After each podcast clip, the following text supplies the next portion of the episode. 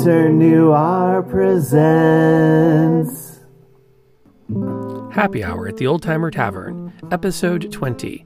It's Star Wars Day. This episode was recorded live on twitch.tv slash lantern noir.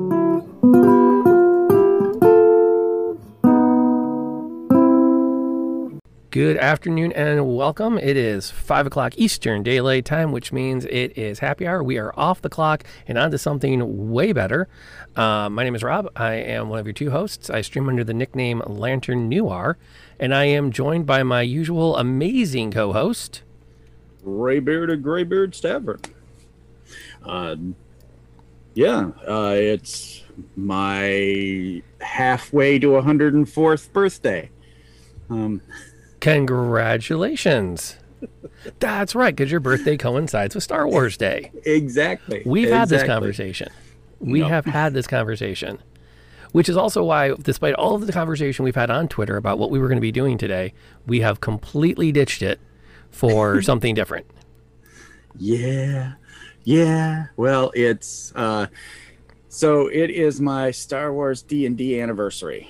Uh, I played. I I went to see Star Wars: A New Hope when I was eight years old, 1977. Uh, my parents had just gotten divorced, and my uh, my aunt took me to see Star Wars.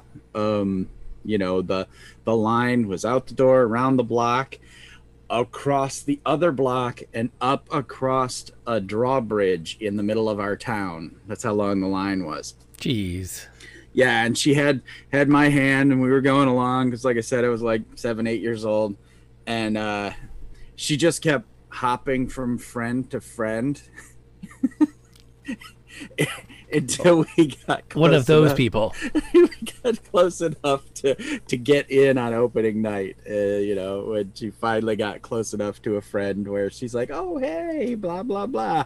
Boink, and and got me in to see star wars uh, opening night um and then later that weekend i played d&d with um a friend of mine who was two years older than me who was friends because of playing soccer with uh, playing soccer with someone who was two years older than them, and then their brother was four years older than them. So their brother was like 16, and I was like eight. And he, Mark, Mark had played D and D the year before with Gary Gygax Oh, wow. in Wisconsin, 1976, Gen Con in Wisconsin. My the DM, my DM, played with Gary Gygax, and that's how he he found out about D and D. So, yeah, 44 years ago, which is great because, like I said, birthday, Star Wars Day, D and D, all that same weekend. Um, so I always just call it my Star Wars D and D versary. Um, so That is that is a collection of awesomeness. Yes, total light. It, that is a defining moment in my complete nerddom. I would say was uh, was Yeah. that with the the convergence of all that stuff to you know Well, all those all those passions converging on one. I keep doing the math, and I, like somewhere we remember my dad taking me to see it. yeah But at this point in 1977, I'm two and a half, mm, and I there- there's part of like I don't I don't think I saw it for like a year. yeah Which, granted, Yeah, in yeah. '77 was one of those. Oh yeah, we still have it showing on a screen back there because the only way to keep making money on it is to keep putting it on a screen somewhere. yeah but uh, he definitely he definitely got me into it and i think a lot of my first round of toys came from my dad going check this out. There are toys for this. And i happen to have a three-year-old who can play with them. So because i definitely had all of the toys. Oh yeah. Uh the tie fighter. This is actually a second run of the of the tie fighter. The wings still shoot off. Nice. Uh, my if I can get it open, my pilot is in there. oh yeah You can't see him; it's too dark. But uh, with his gun, I still have the gun. Okay, so okay, before we go before we go down this road, let's Let's Okay, do our okay, housekeeping. Let's do our housekeeping. okay, housekeeping. housekeeping. How is right. how is your week of gaming been? Uh, my week of gaming um, was pretty non-existent. Oh, My in uh, indoor was on vacation. Hmm. Um, my my brother was um uh, was on a camping trip, so he was in the middle of nowhere.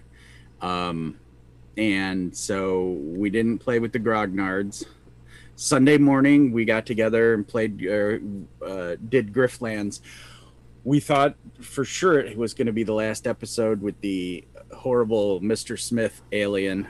Um, but no. who, but no, it it get it, it's. I forgot that he has three siblings, and this was like chapter one dealing with the first sibling. Um, and he he ended up marrying his sibling off to a movie star but then i chose not to murder my own brother that's how horrible a character this character is um so yeah uh so yeah so we've got maybe a couple more weeks of of uh griftlands um and then my uk group could not get together so yeah it was it was pretty uh It was a quiet week. pretty bleak on the gaming front. So- Ouch. Well, it's, interesting you mentioned the killing the brother because in my Wednesday night game, Mhm. uh, they are currently on a mission to kill Jansen's the monks' personal demons. Because for whatever reason, in the domain of dread they've wandered into, their demons are are actively like manifested, and therefore, in theory, can be killed. But Nice. because of that, they're also now infecting the rest of the party. So Oh, at, at one at one point in the evening last week, uh, they came across bounty hunters who were there to kill one of the party because no one knew in the party realized that she had been you know accused of of murder she actually committed. Uh, and the bounty hunters were also the brother of one of the party members.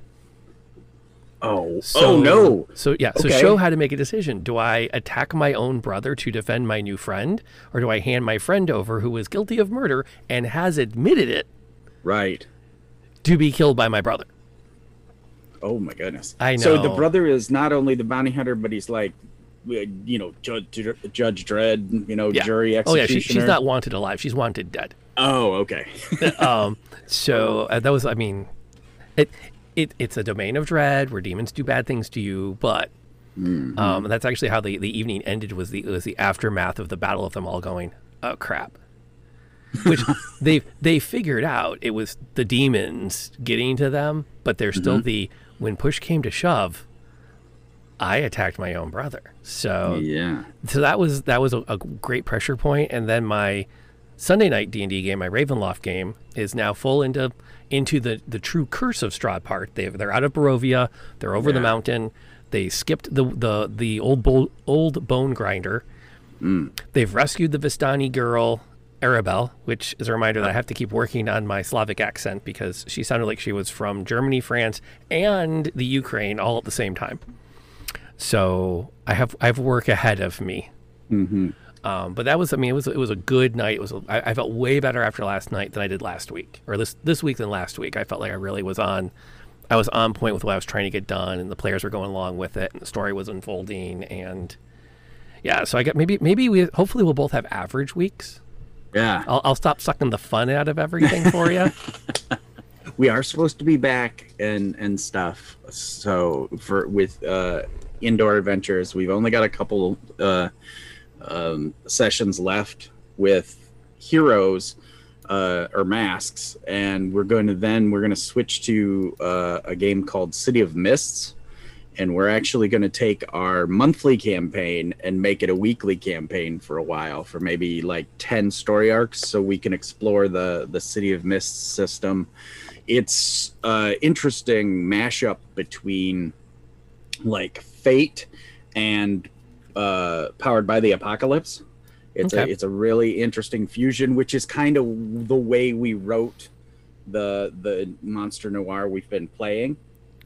And it was funny because we came up with that and then i ended up playing in this one shot of city of mists and i went oh hey we just made this game. so uh, yeah, so it was it was it was good, and we'll see how that uh, how that uh, goes. I have not been in the DM's seat for a campaign uh, streamed that is in probably five years then in a weekly situation so we'll see how it works i mean just like you were saying you know your first you had your first session type thing if you know 44 years in and you still get you oh, know Oh, yeah. that that excitement and the jitters and the Yep. you're you know when it starts off it, it kind of it's kind of like even any tv show you know it it it has to kind of grind for a bit before the gears connect and and and zoom along so Yeah, no, I, I totally get you. And in fact, there's a part of me that is looking forward to, in a couple of months, being able to say, you know what, I think, I think it'd be cool if you DM'd for a while and I'll just man the stream. I'll play and do stream management, and you can be in charge of all the other stuff because it's, I mean, it's, uh, it's, a, it's a balance. Although I did put it on my, re- I was putting it on my resume today.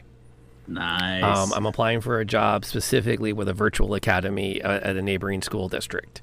yeah Um, they're not. They haven't posted any positions yet, but I'm like, you know what? I know you have a virtual academy up and running. I want you to know I have this particular skill set I've been developing.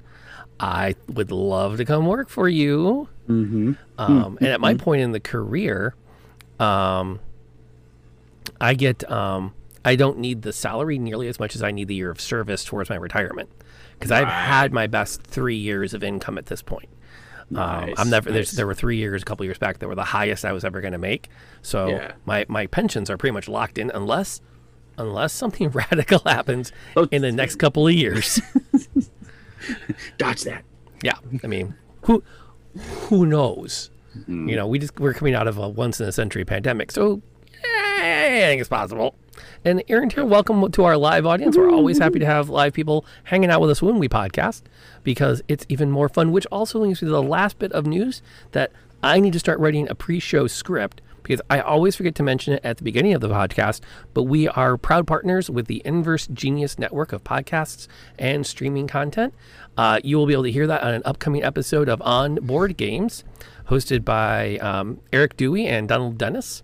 And uh, we had a chance to talk about streaming gaming and they invited me formally into the Inverse Genius family, which now inc- the umbrella of over which now includes happy hour at the Old Timer Tavern. yeah So- woo.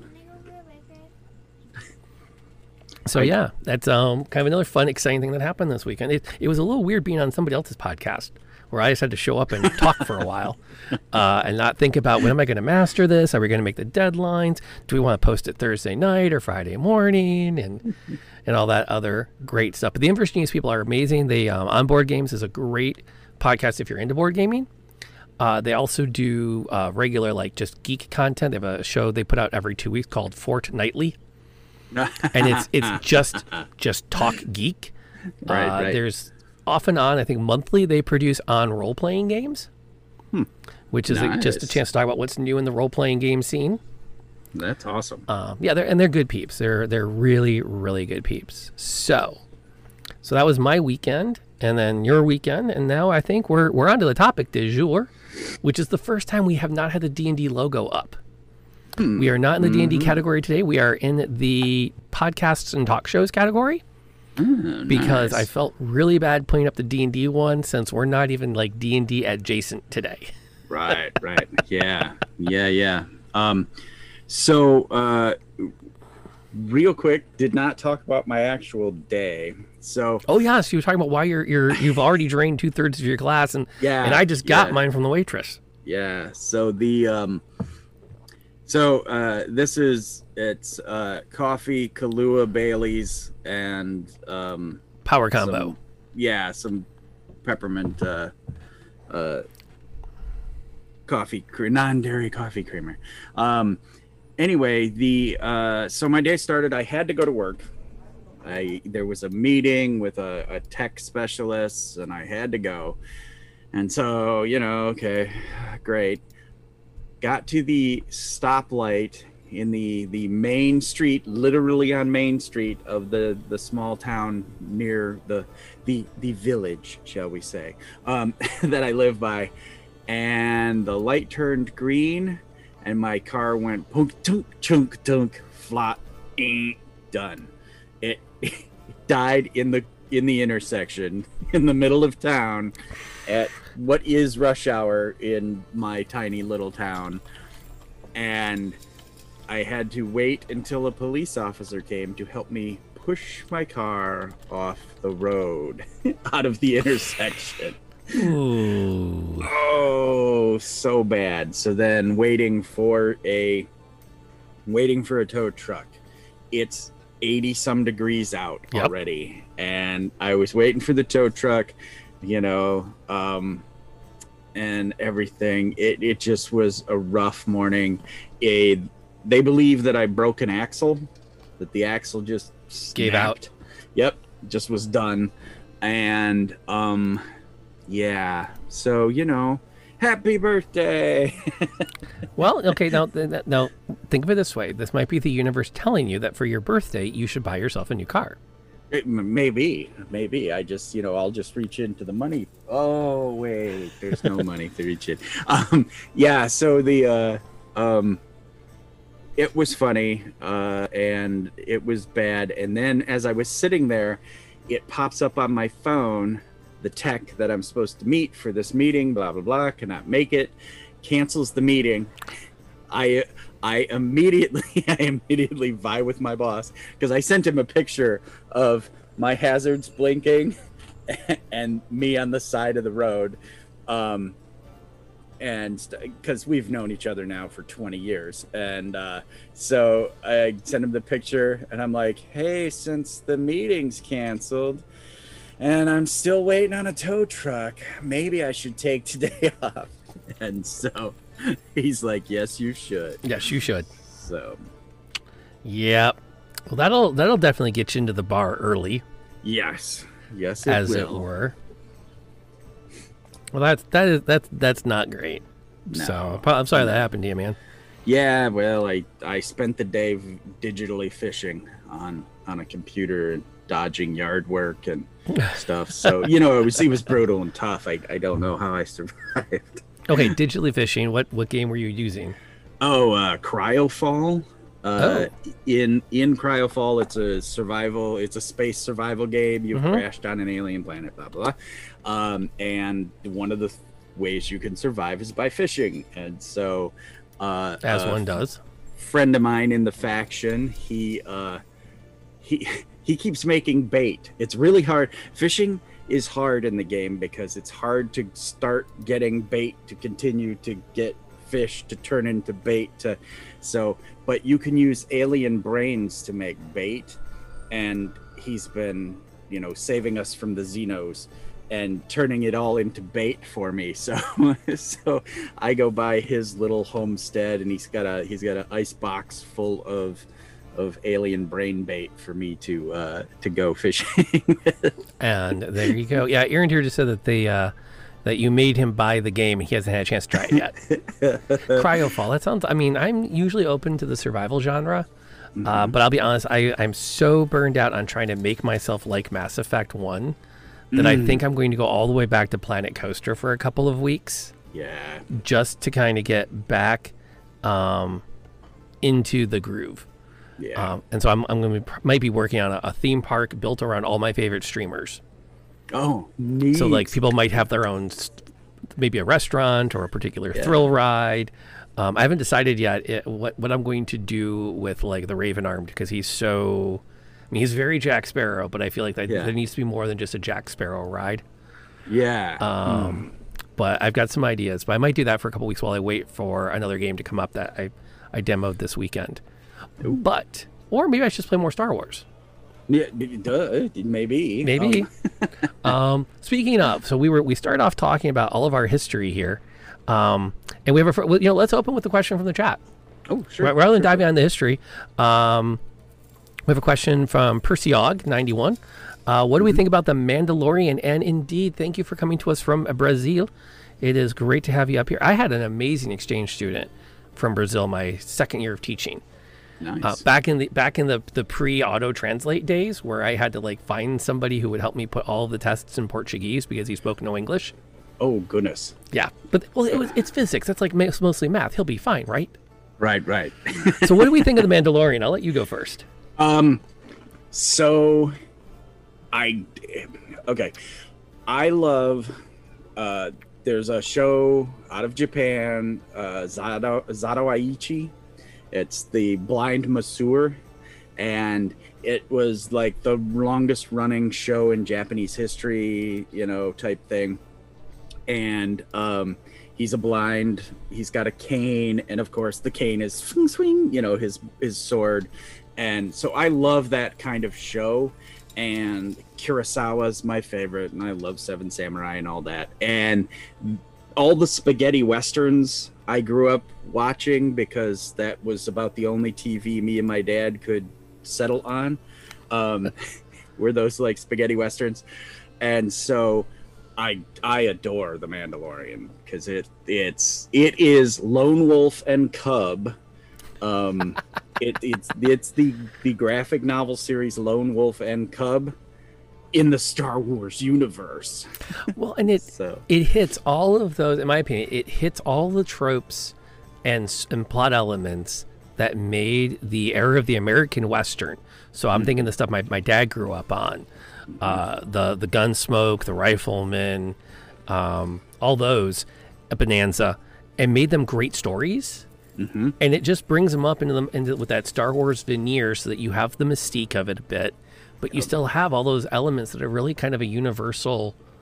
Like you can't get more universal than caring for something that's helpless yes, and innocent oh and and I think it I think it really did a nice job of like of, of setting a stage for Disney, which they're leaning heavy on now. Of we can be very viable just Yeah. selling our streaming service by making really good content on it, where you just you you don't subscribe because well it's the only way for me to see that one movie that's been you know it's it's finally made its way into streaming now I'll just pay this month. It's like this is this is worth the bucks every year.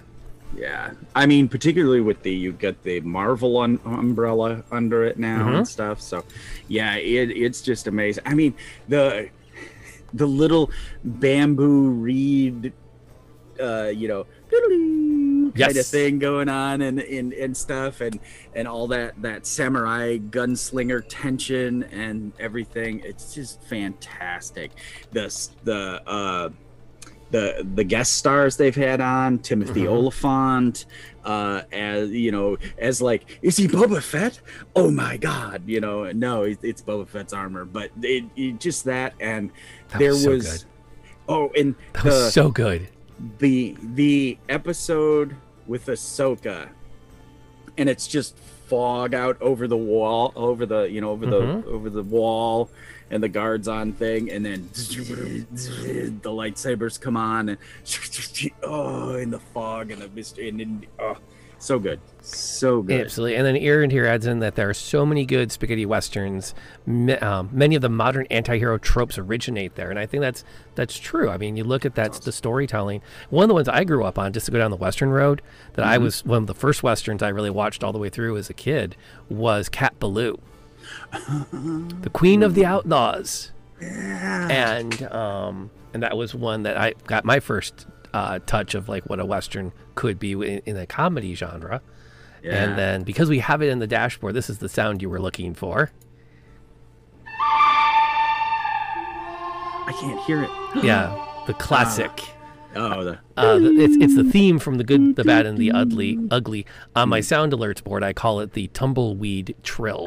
Because if I said the theme from the good, the bad, and the ugly, nobody would know what I was talking about. oh I will Um, I'm old But but you know, but that's the thing too is it really shows. I think it is an iconic sound. I think it shows how much Lucas when he when he put forward the script for A New Hope, which is what came out 44 years ago, he knew out of the four stories somehow this was going to hit all of those elements of the spaghetti western, of the samurai drama, of this new science fiction thing Yeah. that was like starting to kind of work its way back up again from its 1940s pulp roots. right. Like it was starting to make a comeback, and and people trusted him. I mean, he, he put out American Graffiti, which was which performed very well in theaters. Um, so people were like, okay, this Lucas guy can direct. Yep. He's doing this crazy thing, but it's it's Lucas. He just had a, a couple of pretty good films. Mm-hmm. Let's see what happens here. Let's give it let's give it a chance. Yep. And it and it really had a chance to kind of go. And I think that uh, Jon Favreau's really with uh, Mandalorian has shown Yeah. you can trust him to do really good things. Yes. The um and, and so Star Wars had, ha has had some rough road. I don't know if we're are we are we far enough in we can go to some rough road or should we continue the Mandalorian for a minute or two? Well, I- I, mean, let's, we're going to be, trust me, Okay. wh- however rough we're going to get, I'll bring us right back because then we'll just start Okay. talking about other stuff. Okay. All right. Um. Yeah. The. I I look forward to more. More Mandalorian. I hope that that it, it goes there and and to see more content, Star Wars content come out. I I said because, uh, you know, I've had friends who and I have been like down on the prequels and stuff. But like I say about Marvel movies, well, I don't need to say this anymore, but when Marvel movies first started, I used to say, you know, but but having any superhero movies is better than having no superhero movies. and I used to say having any Star Wars movies are better than no Star Wars movies. And now with the the shows coming out cuz Clone Wars was was just after the the letdown of the prequels, the Clone Wars was was such new life. Mhm. You know, it brought Star Wars. I, it it it made it so that me and my my eldest could bond over Star Wars. You know, we we literally could watch the show together, and the show was not just a kid show. You know, the Clone Wars was definitely a, a series that you could you could watch as an adult, and then it grew with my daughter. So you know, they never they never threw punches. They you know they killed people. There was you know murder and story, and things had consequences, and and it was not written for little kids. You know, so um, yeah, Yeah. that was fa- fantastic. I so I regret never getting into the the Clone Wars.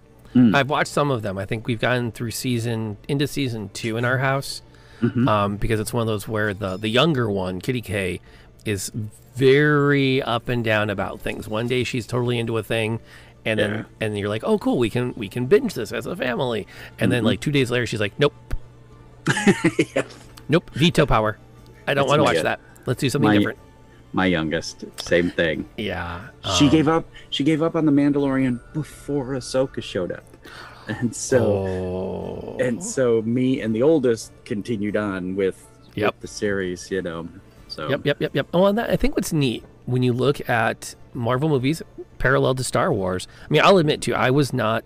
I enjoyed watching. I enjoyed the fact that I could go see a Star Wars movie when we had the prequels. yeah, By the end of the prequels, I was in the hmm, these weren't very well done. Was Right. my thought process, and I, I often refer to the what I call the the Peter Jackson syndrome. right. Be, because I may have mentioned this before, which is you get big and people have a hard time telling you maybe this isn't a good idea. Right. And and I, I, I first coined it after seeing the movie King Kong that Peter hmm. Jackson did, which was one of his first major projects after Lord of the Rings. Yeah. And there were sections where I'm like, I don't even know what I'm watching here. And I, I think I think the only reason I was the well was the ice skating with the ape in Central Park. And I'm like, this is just bizarre. I somehow have blacked that. Yeah, there's a scene where he and the girl are sliding around Central Park on the ice. yeah. And it's like, this is just weird. This is not entertaining. This, this is just weird. But I keep Yeah. thinking, how do you tell Peter Jackson, the guy who put Lord of the Rings on the big screen, this is a bad idea? And I think George Lucas kind of, and, and J.K. Rowling's too, with the editing for the last book, which I think was 150 pages too long. Um, how do you tell these big names? Are you are you sure you want to do that? Because I can see it being really easy to go. Excuse me. I'll tell you who I. I'll tell you why. Because I'm George Lucas. That's why. Yes. Um, you there, the big guy. I don't care what you do. Punch him in the face, and then he's fired. Um, yeah, but but all that all the joking aside, we've hit a spot now where you can say you're into Star Wars, and if someone goes, "Oh yeah, what's the best part of, of the prequel third movie?" You can go, "None of it. The movie wasn't that good," and they'll go, "Well, then you're not really into it," because like there's so much to be into. There's room within the fandom to go. That was one of the lesser projects. I, you know, as I, I wasn't feeling it. Yep. Yeah, you can you can definitely um so I I forgot to grab something which I'm going to grab since we're on the prequels. Um Mm-hmm. so when when put it this way, when they digitally remastered Star Wars, right? Mm-hmm. I I was at the uh, nearing the height of my my uh, food and beverage director uh, career. I had you know I used to work 80 90 hours a week, put a thousand miles on my car. I had like eight restaurants all over the the state and stuff, and um, I took a day off to see the opening 10 a.m. digitally remastered Star Wars, thinking there's no way there's not going to be a line. And then getting to the theater at 10 a.m. and like there's like four cars in the thing, just it broke my heart. It broke my heart. I was like, who, who, doesn't? This is Star Wars opening again. Get there, Pe- with uh. And and so, I enjoyed the digitally remastered Star Wars opening. I have been to. Okay. I have been to all but two of opening days for Star Wars movies. Only two of those of all the Star Wars movies have I not been there for opening day. That was the second and the third prequel. I I did not I did not go to see them the opening night. Um I think we can forgive that. I can Yeah. forgive that. There are some. My, now, my younger cousin, Mhm. his first Star Wars experience in the theater was the prequels. Mm. That was where he came in, and and to him, those those th- those are the real Star Wars. Um, my brother-in-law benchmarks his home theater with Episode 2's opening uh, fight scene. That's what that's, nice. that's what he uses to benchmark his surround sound, his audio quality, because he Yeah. knows what it should be like, and he'll he'll watch it 10, 15 times over and over again when he's when he's just redone his house, because he wants a chance to to go in and uh, and do that. Now the contrast. Well, when the remaster happened, I went and bought the new VHS. So happy. Then I noticed that yeah, there were some some story changes that do kind of do kind of give you the, the the heart the, the, the pains. Um, I have, a, I have a thought on that. But first, I I'm gonna, talk I can still hear you. I'm gonna grab something. Okay. I saw the uh, when I saw the remastered reopenings, we went out at um, that evening. We saw it, and we were in a college town, and I think it's the first time I've ever seen a crowd in a theater applaud during the opening credits. and by the time we get to the, uh, we get to the, take the shot, kid. You're you're all clear, kid. Take the shot. Let's blow this thing. It's like people were cheering for him, and and it was just so much energy in the theater. Uh, it was it was really like not it wasn't a typical it's a not wasn't typical for movies then. It slowly feels like it's becoming typical now Yeah. because I remember those moments the first time I saw Avengers Endgame Yeah. and, and and the on your left and just nobody was quiet. Like, right. I, I had to watch when I saw it the second time. I'm like, I'm paying attention for dialogue now because the first time we were making too much noise because we were all so excited to see this happening. It was be, it was moving out of that into that shared experience Yeah. that you don't normally get when you go see a movie. So on for for Phantom Menace, it was midnight. We were we were in line. Uh, my little buddy uh, Amanda was dressed as Leia, Princess Nice. uh, Hoth, Princess Leia. be, be, be clear, there were many Leias she Leia's, dressed yeah, as. Yep, she was Hoth with the the buns and the white and the little vest, the the the '80s puffy vest kind of thing. good costume. Uh, yeah, and uh, Pat and James were Jedi, and we were all, you know, all uh, raring for it. And um, it when when we were in the theater, because it was midnight and it was obvious fans, there were laser pointers and pew pew, you know, the little, you know, Mhm. uh, laser guns and all this stuff. And someone actually came out in front and and gave an announcement that listen if any shenanigans you know kind of thing i can't remember exactly how he said it anything like that happens we will stop the movie you know and it was so funny because but but but and rumble rumble rumble the crowd all going Bwah, the thx noise came up and that theater it was it was like it was like a vacuum of space had opened up. It was so dead quiet. I'm getting goosebumps thinking about it. We were all so excited. Um and even the first 10 or 15 minutes it was like oh, this is gonna be like saving private jedi you know lightsabers and you know it's the star wars i've always wanted and um so much so that we we were selling out of our car afterwards. We were afterwards we were all like what just happened? What did we see? It was like the first 10 or 15 minutes was like like a a kung fu, you know, lightsaber samurai robot battle. And then blam, Qui-Gon runs into Jar Jar Binks. it was just like what is happening? What is happening? So we we literally had made uh, boffer lightsabers, Oh, nice. and and these are some of the originals uh, that we had. We sold out. We were after after the movie. It's like 2 a.m. and we're in the parking lot. You know, boffer lightsaber fighting.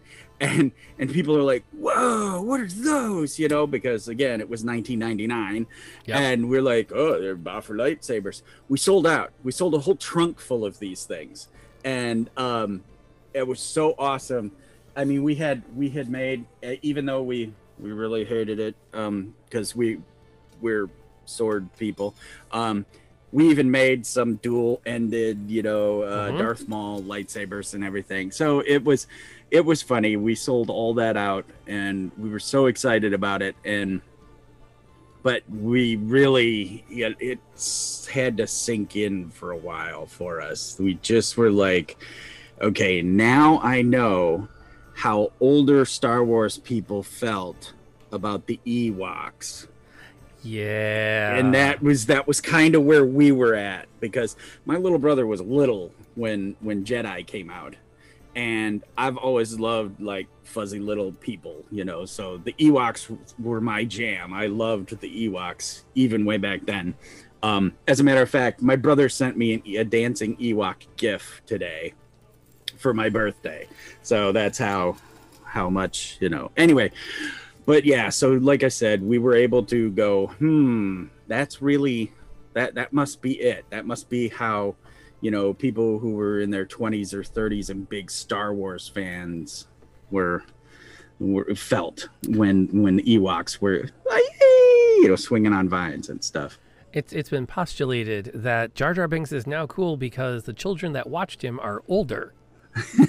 I you know, and the thing is, I think I actually consider Jar Jar not as heinous a crime as other elements of the prequels. Um, I personally think that the running commentary of the Padres yeah is much more something to look at and say that was that was a miscalculation. Yeah. Um, but there's so much stuff that came out of the prequels that I think were good.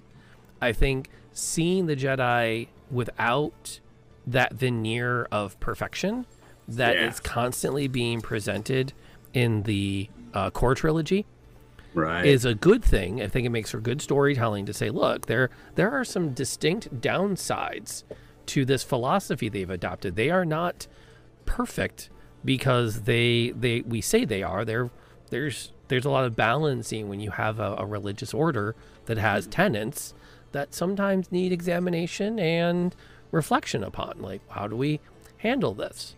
right. and are we recruiting the best people when we recruit this way and you know how do we how do we make this all work which i thought was really neat. In fact when we, we i became friends through LiveJournal back in the day with a group mm-hmm. of people who do reproduction costuming.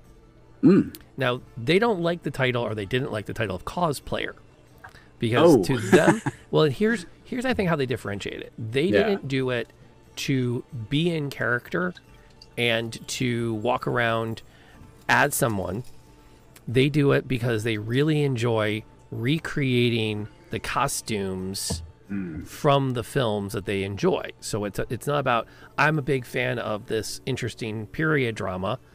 I'm going to show my interest in the period drama by dressing in this clothes. It's i reproduce the dress that was worn in Marie Antoinette in this scene at this time. But anyway, we got we became friends through LiveJournal, and one of our first, not our first, but our last big hurrah before we had our eldest was to Dragon Con, and Jenny cosplayed as pregnant Amidala. Ah. So she had the brown that, that brown tunic with the, the pregnant. She had a she had a real she was pregnant, so she had the real belly going on Yeah. and everything for it. And she said the best part was people, co- other people in costume would come up to her and go, "Oh my god, how'd you get your belly so real?" And not realizing that it wasn't costume, would just put their hands right on it, thinking Yeah. it's a pad. Uh huh. And she's like, "That's because there's baby in there." And then the, the universe reaction of, "Oh, oh, okay, okay, sorry, sorry, space, sorry, I'm bad." Um, This looks so real, Poke. poke, poke, yeah. Uh, wow, that beard's really like on there. Um, and the great irony of it was, she got no special treatment at the con, like Oh. none. Like she stood in line with everybody else. She had to fight for chairs with everybody else. She had to wait five elevators with everybody else. Two years later, we finally get to go to a convention again. And she mm-hmm. pulls the costume out and makes an empathy belly for it. So she makes a little patty and she's wearing it. Felicia Day Oh. spots her waiting for the elevator. Says, "Oh no no no no no no! You're not waiting. You're pregnant. Come here." And before she can say a word, has dragged her in the elevator, and her handler has pushed the close button. So she got a private elevator ride with Felicia Day, who mistook her for actually being pregnant. And Right. that weekend, she had people put in chairs out for her. She got to cut in lines. Like she got all the perks that she didn't get the first time through, which is the only way we left without feeling Yeah. like terrible people. Right. Right. But like she, she's like Saturday, she's like, "This, I don't think I can wear this costume anymore. People keep treating me like I'm pregnant." I'm like, remember how they didn't treat you so great two years ago? This is karma. yeah. It's the the, the Ride the karmic wave. karmic twist. So So yeah, there were. I mean, those were kind of neat. Um, what was? Okay, let's let's do it. Who shot first? no, uh, Han. It's said and done. That's that's a that's a that would uh, such a point of contention that I the some of the essays and things that came out of that Mhm. because it was early, you know, internet and and um you know online everything in the world Mhm. um really did um really did exp- expound and and make that great it it like um ear was saying they bought the vhs and uh, of the of the digitally remastered. Um well it was at a time that i mean literally when we saw it and went what what just happened? You know I, i'm sitting there and i'm like i this is you know this is what madness feels like. I i didn't know what to think. I was he's a scoundrel. That is this is a thing you know? It it, it was so it was so anti-hero spaghetti western. It was the thing. It, It's what it- it's what what they would have done in Gunsmoke. yes a corner it's a cornerstone of who han is you know? He is not the typical hero. He is a bad guy who does good things and has the heart of gold, but it's but got not some, the liver or the lungs. Yes, exactly. it's got it's got bumper rails on it. Yeah, the, the classic line: "What good's a reward if you're not around to spend it?" exactly. Um, which uh, I actually used to my ta- that I used that quote talking to students who had fallen behind during the pandemic because they were you know they got sick or their family got sick. I'm like, well, what's the point of of surviving high school if you don't you know have a family to enjoy post high school with? It's okay. It's Right. okay. Um, but and and it's interesting because Lucas has come out yet again on it, Mm. and he has doubled, tripled down that if the technology had existed to do the effects he wanted Yeah. in 1976 when it was in production, he would have had what we saw in the remaster. That it was just too hard to do the effects, so they settled on Han shooting first. Wow. I that is one of those those moments like the pistol in Indiana Jones that that I'm so glad happened, you know? I mean, they i- i- for anybody who hears this and doesn't know, in Indiana Jones, Yes. uh, Harrison Ford was so sick that he couldn't do the fight scene, and he said, "Can I just, you know, draw my pistol and shoot the guy?" And they were like, "Yeah, let's try that." And they did it, and it was it was amazing. It is the it is the Han shot first of Indiana Jones, as it were.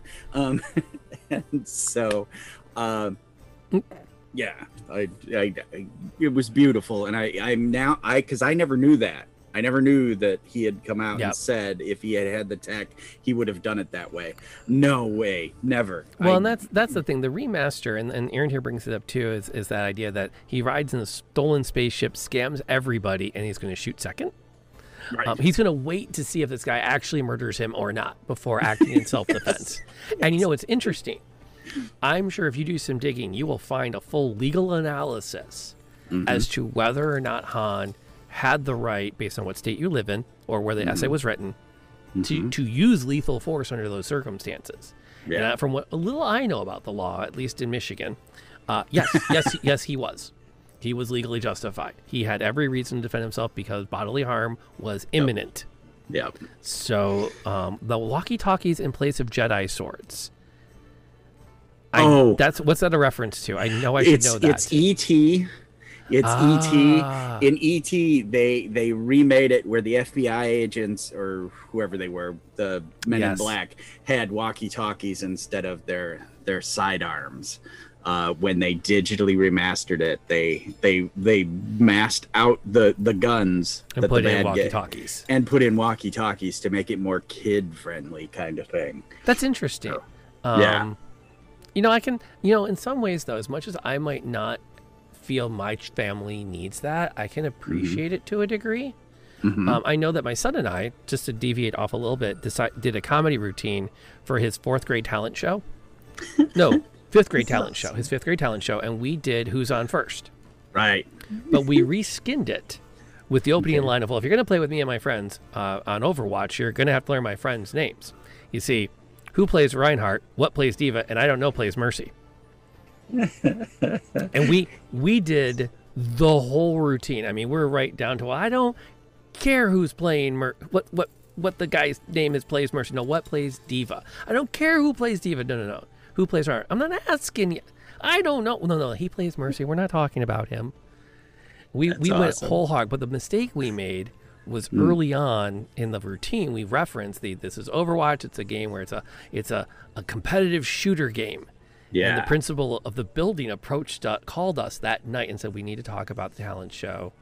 I think it's great that you're doing a comedy routine with your son. It's very cute, but we we have some concerns. Right. And it right. wasn't anything outside of don't mention guns or shooting. Yeah. And I thought, yeah. Really? Really? Okay. You know, and Okay. uh, Not my school. Not, not again, not to sound like the old man, but uh, you know, people. Yeah. Hunting, hunting was so big when we were kids. I went to a triple A school, and November fifteenth, the opening day of deer season, was was was not a day. I mean, there's like there was like between four and six thousand kids at this high school that we went to, and they literally gave us the day off because it's Your dad's taking you out of school anyways. Mm-hmm. Mm-hmm. So Yeah, no, I'm Yeah. I'm totally down with that. It's also funny because I'm I'm in the car driving uh, a few years ago, and we've got the Lego Star Wars movie playing oh, in the car, nice. and there's a scene where a bunch of stormtroopers are talking to Han, and Han just blasts them, Yeah. and C-3PO goes, "Well, that's interesting. Han shot first.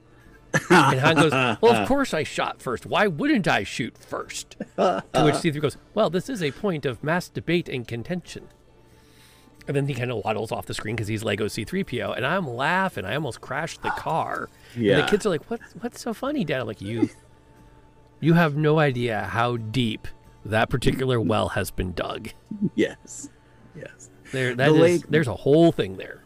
All the Lego movies are amazing. Oh yeah, So, the Lego um, Star Wars stuff is like primo. Um, speaking of October, I would get up the Friday off from school so you could go hunting and parenting. gra- That, there you go. yeah. Yeah, that's. I mean, depending on where you're from, um, the level of commitment to the opening of, of hunting season is can be a real big thing. And, and Michigan, in particular, Yep. in the U.S. where we're both from, is that is definitely a thing. Uh, real quick, and then back to Star Wars. But uh, Michigan and Texas are the only two states of the 50 states where you can hunt if you're legally blind. Just saying. That's there a little. That's a little terrifying, right there. Um, yes. but it was it's it's neat though and the thing i think is really fun as we as we've got the mandalorian we've got the boba fett series coming Mm-hmm. which they've they teased at the end of mandalorian it's going to be like the new i think i think we're actually done with the mandalorian as the show i think they're they're Right. all that creative juice is now going into the boba fett series Right. which i am deeply excited for um but then we also have like rogue one and which did really well and i i really liked solo Yeah. because I thought it got a little back to some of the the humor that made Mhm. episode four like not be so dire. Yes. Um, and The Empire Strikes Back had some good moments in it. Return of the Jedi was pretty dry, relatively speaking. There Yep, wasn't quite except for Ewoks. elements. except for the Ewoks. Yep. Um. So Yeah, I I I fight tooth and nail for Solo and Rogue One all the time. I have I I have individuals who do not like Solo. Yeah, I think Solo is a fun Saturday afternoon eat popcorn, you know, type movie. It would be something when we were kids, we would ride our bikes into town and catch a matinee. It is a matinee movie. It when the trench scene when when Han's off to war and he's in the trenches, I mean that is again goosebumps. I I just I'm like Star Wars slash 40k, you know Warhammer 40k crossover. There's these trenches and massive war machines and lasers, and yet you got to fight by hand because you got counter stuff to the lasers, and I just fabulous, utterly fabulous. Mhm. I, I love that scene. Um, Well, and it, it, it, it did, I think, what it set out to do, which is set up some of the reasons that Han is the way Han is. mhm. And maybe, and you could, you, we could talk. The problem I think it bumped into a little bit more than Rogue One did, is it was fighting against thirty plus years of people's head canons. Yeah. They had in their brain said, "This is the road that led to this," and then someone said, "Well." Yeah, but we're going to tell our own version of that story, and it's going to be the official version. And I think it was really hard for people to go in. And then I think the Mandalorian's been been lucky; it hasn't had to fight that Right. because it again, what's what's everyone's head canon on a random Mandalorian mercenary? right. Uh, The people who care are the ones who like the Star Wars is a dark universe. I mean, it is a dark, horrible universe. It, it, it it's not it's not clean. It's not pretty. No. There are, there are clean and pretty places, but the universe itself is not. Ewok is a delicacy. You know, people eat other sentient races. This is not a not it is not Star Trek. It is Star Wars. You, you, you know, Wars. you know, it's interesting. I had a chance at a panel in uh, at Dragon Con one time. To there was Jonathan Frakes, Gates McFadden, and Brent Spiner. And I was I was a little excited because I wanted to hear their take as actors who were deep into the culture Mhm. on the difference between Star Trek, which is an incredibly optimistic view of the future, and a lot of what has come since. Mhm. Uh, when you because you look at Star Wars, which was about a contemporary, if you if, to be be fair, and then you look at um, Battlestar Galactica, the reboot, which was is, is was huge at the time, are very gritty views of the science fiction worlds that are not Yes. everything will work. Technology will help free humanity as much as technology just, just keeps perpetuating the crap that humanity is going through. And what's interesting to me is all three of them just they they they they hand waved it Mm. with a well, you know, Star Trek's not that great. There's that whole Romulan war and the Borg. I'm not sure where you think this future is so great. And because it's a con and you asked your question, there was no opportunity for me to go, I'm sorry, you didn't really answer the question. Yeah. Now, do you have an opinion on and, and I think that might have been their way of saying we don't have opinions on big ticket items. We're just actors. Right. Um, I know Brent Spiner was tired of being asked how he made the decision that Data would do certain things in different episodes.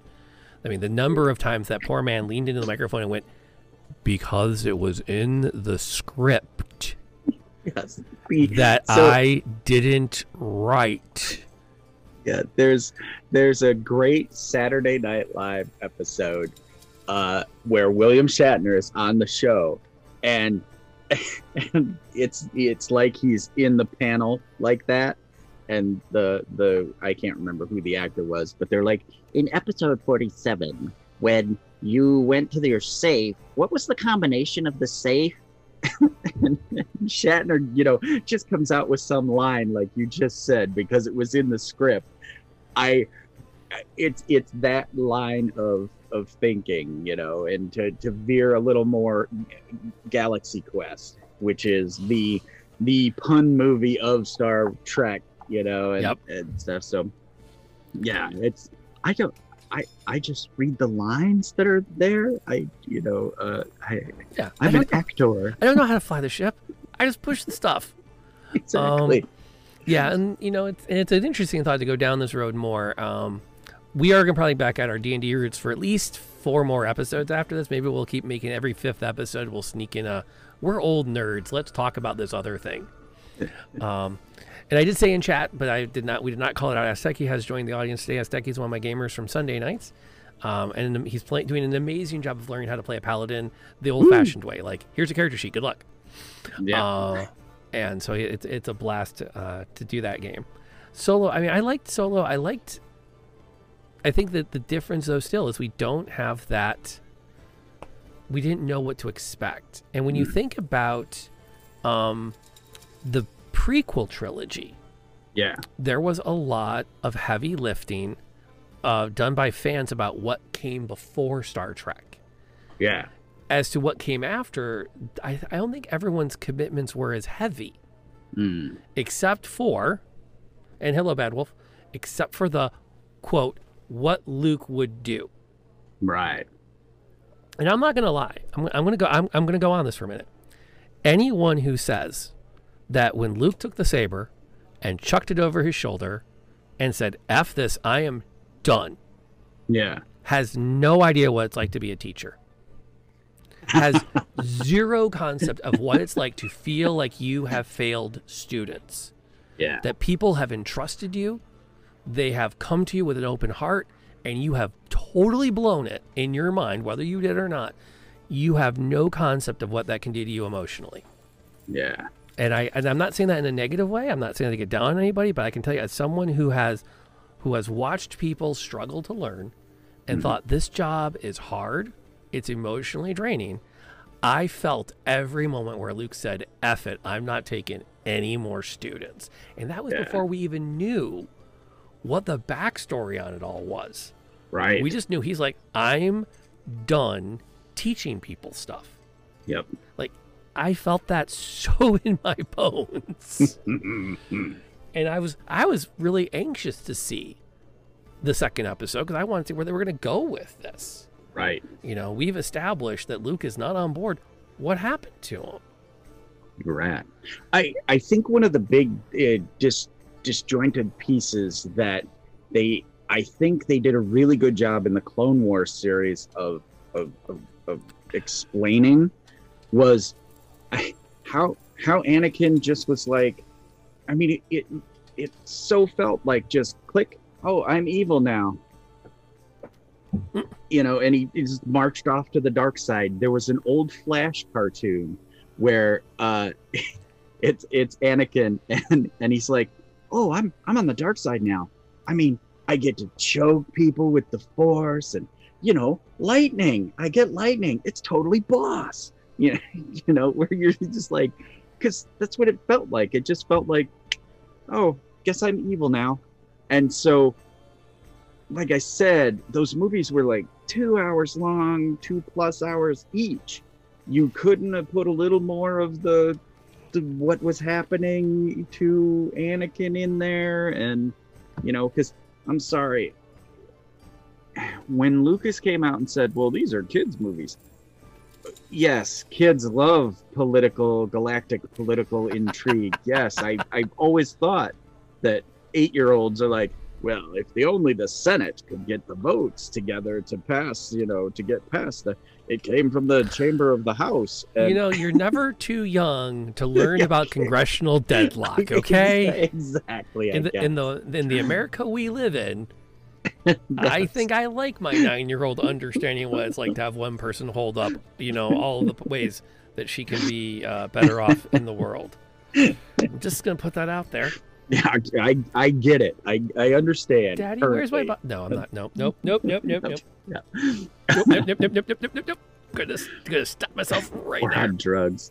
Here, Lucas was Well, tired. or no, to be drugs. now to be fair, there's a fun story I remember from the a uh, second or third or fifth anniversary special. Oh no, it was when they put Star Wars on television. Mm, They did an hour long special beforehand, mhm. uh, which we also recorded separately off the television onto VHS tape, yeah. which was great because I could watch Star Wars whenever I wanted at one point, as long as I fast forwarded through the commercials. but they did an hour long special, and apparently, like Mark Hamill was handed a, a form that said, "What would you like from the merchandising department?"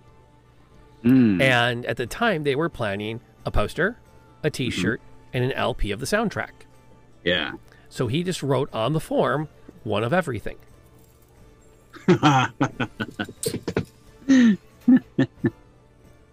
And I think know, the, the, the they're in the joke being that he has like one of everything, which means he has like warehouses. Because Yeah. under contract, they have to send him one of everything because that was his original contract oh, from the oh, New Hope was you could have whatever you wanted from the merchandising department. So Right. we- whereas I think Harrison Ford wrote down two T-shirts and an LP, Right. that's what he got. yeah. But there's a signed contract. Um, oh my goodness. But I think I think Lucas realized that part of the the Star Wars franchise was selling toys. yeah. And he did not he he did not want to bite that hand, so he he tried to be true to his outline and at the same time figure out how to keep kids playing with the toys Right. and how to get those toys into as many hands as he could get them into. Um, I think f- on the flip side of that, with the sequel trilogy, they cared a lot less about the toys. Yeah. And and my prop for oh, hey, yeah, let me I'll grab it. Sure, sure. I think that's a big difference. Is that that trade off? I have one prop in here. Okay, I'll show toys. Well, you do that. Ah. I I showed it early on, but I have a collection of Tie fighters. Oh hey, a a wing, woohoo! Okay, let me get back in. Yep. I was so geeked to get this for Christmas because this is not this isn't the this isn't a this is not a Revenge of the um, sorry Return of the Jedi A wing. This is the ah Tallie is the pilot A wing. Oh, and to see for me as a as a father of, of a young Yeah. of, a, of a father period as well Yeah. as a star wars fan and a father of a girl to Yep. not just see a woman flying an a-wing but yeah, to see a woman in charge of a squadron yeah, to see her in the leadership role i mean it was like i was so pumped for that movie knowing a little bit of that that character backstory yeah, I'm like, all right, yeah, we're getting this. And then they blow her up.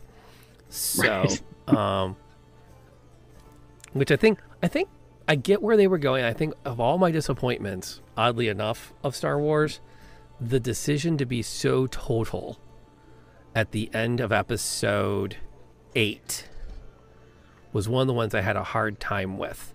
That that sense of like, here's some like I would love to see more of her character and the Yeah. relationship she had with the other pilot. Because you know there's a crap ton of story there. Yeah, but it's, it's like rogue one. How do you tell that story without leaving on a don't forget she dies. Pointlessly. Uh, again, uh, and I have said this too much, huh? Rogue, my my Star Wars top tier, blah blah blah. A New Hope is the first because it is a fantasy story in in space Mhm. you know it's it's got space samurai and and all that rogue one is my second favorite star wars movie because it is basically kurosawa's seven samurai with you know in space yeah, with laser guns and and whatnot i or the magnificent seven or whatever you know it is it's it's beautifully done it has all the amazing check boxes uh, that that are there. Those are my top two Star Wars movies uh, of all time. i think for me um, i'm going to stay with a new hope as i'm going to stay with as as a traditional like i got my teeth cut um, on Star Wars with that as my first entry point. And it's Mhm. hard it's it's it's the it's hard not to hold it up as like the greatest of them. Plus, it's the one that I also think is really neat to see the ongoing um to see all the story elements that are so traditional. Yeah, Like I like the fact that I can talk to like my my English co English teacher partners and Mhm. remind them you can cover the whole storyline of a good plot by just Yeah. hitting the big points in Star Wars: A New Hope. It follows a very good template that Yeah. makes for an epic tale. Um, I, for number two, there's a lot of places to go. I, The Force Awakens, I thought was actually a really good Star Mhm. Wars film. yeah, It, it followed a very similar rising, falling action. I'm not gonna lie. Um, the last one I really kind of liked. Hmm. I, and and for me, the big part. I know I know everyone gets down on Rey for the way the last movie ends. right. And I think what I took away from that, and this is why I really, I personally like the ending of it all, is Skywalker has become a name that is synonymous with heroism. Yeah, And in that moment, um, Rey does what she does to, to bring peace. She she as best she can, she lays her mentor to rest, Hmm. and then she makes a decision. I am going to be a hero from now on. yeah, And to me, there is nothing more profound than someone who takes that kind of an oath. right. I am I'm I'm not born to be amazing. I'm not born to save. I am making a choice that from now on, I am a hero. Yeah. And to me, that's really profound and powerful.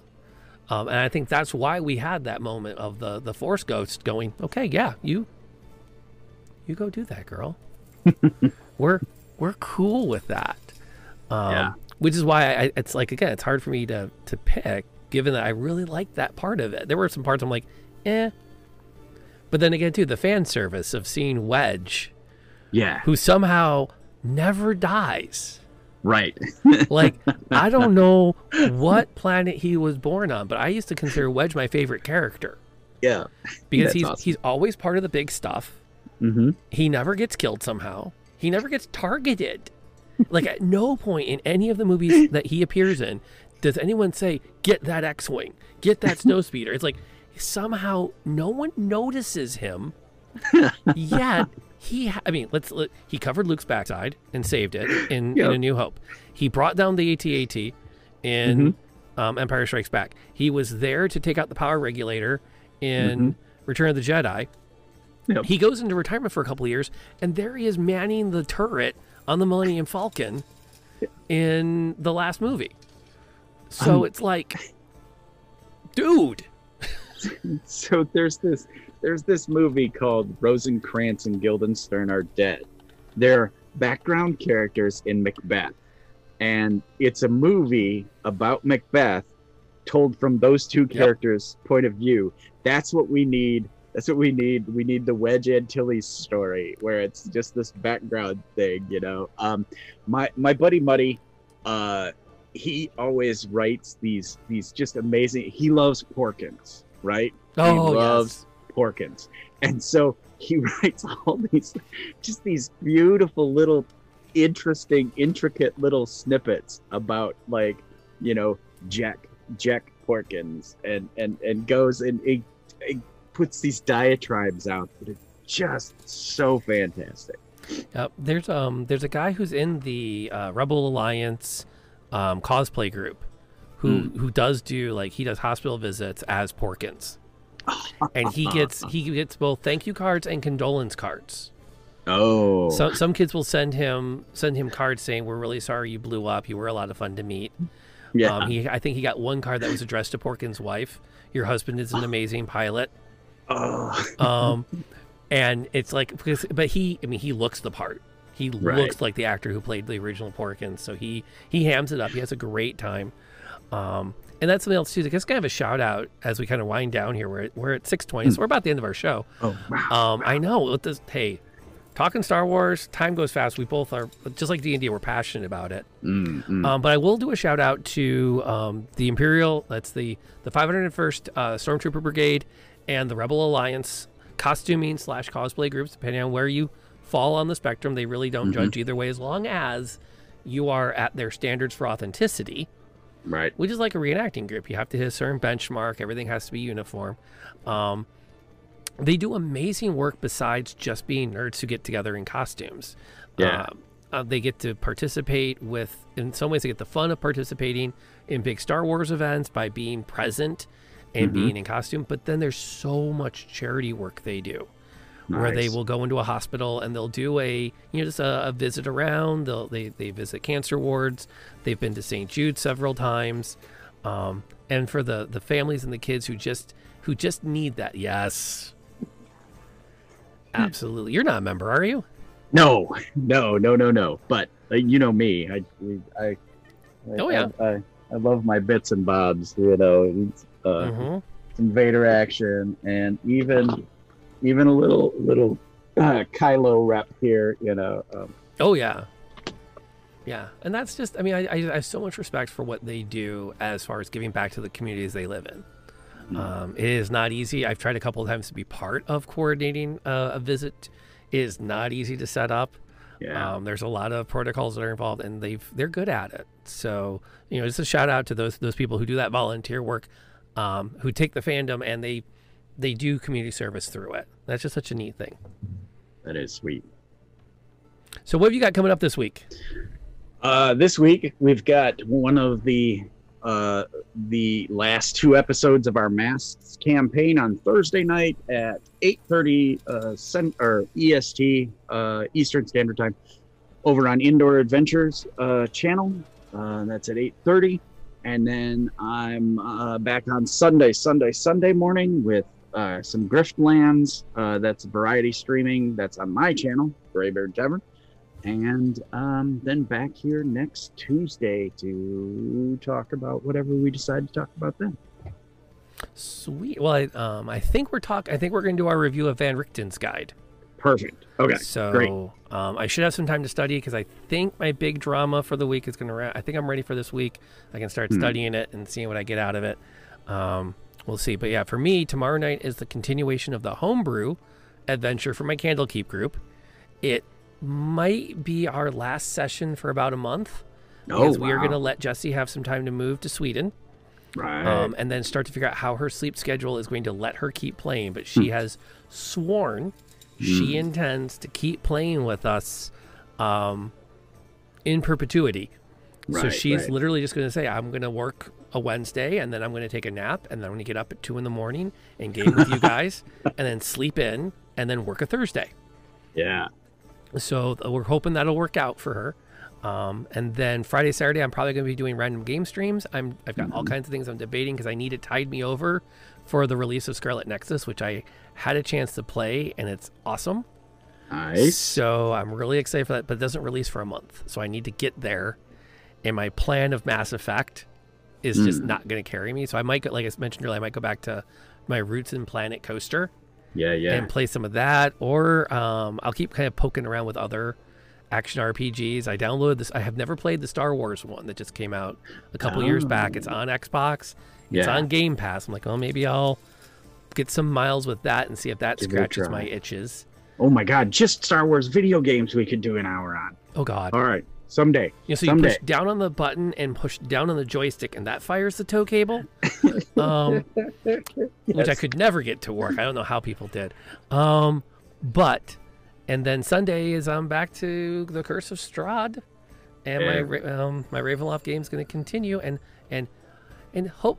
Hmm, hopefully, we will see a slightly better accent. Hmm. No, that still sounds really French. I my I I when Yeah. when I played in it, my character Stetchen, I just did German because I can do German. So Yeah. he wasn't exactly from Barovia. He was his his village had been absorbed by the Dreadland or uh uh Dreadlands, not Dreadlands. Domain of Dread. Domain of Dread. Thank you. Yep. So So yeah, so that'll be Sunday night. I'm gonna keep working on my Slavic accent for poor Arabelle, Hmm. who who can't tell which way is up. Um, and we'll we'll get it to work. We'll we'll get it. We'll get it eventually. At the very least, they know when it's Arabelle talking. So yes. um, if you're listening to the podcast, we appreciate you with the download. Uh, one of the best things you can do for us, besides downloading the show, is leave a review on iTunes. It helps elevate the show in the standings, gives people an idea of what's out there. It makes discovery so much easier for everybody else. If you're listening on other platforms, if they have a rating system, just leave a review. We don't care if it's good or bad. We just appreciate any and all feedback for the podcast. Uh, make sure you check us out. We down we post the show usually Thursday or Friday, so you can enjoy it with your weekend, and um, and we appreciate it. Also, thank you again for allowing us in, and and this is a proud part of the Inverse Genius Network. Until the next time we all get together, Graybeard, Hmm.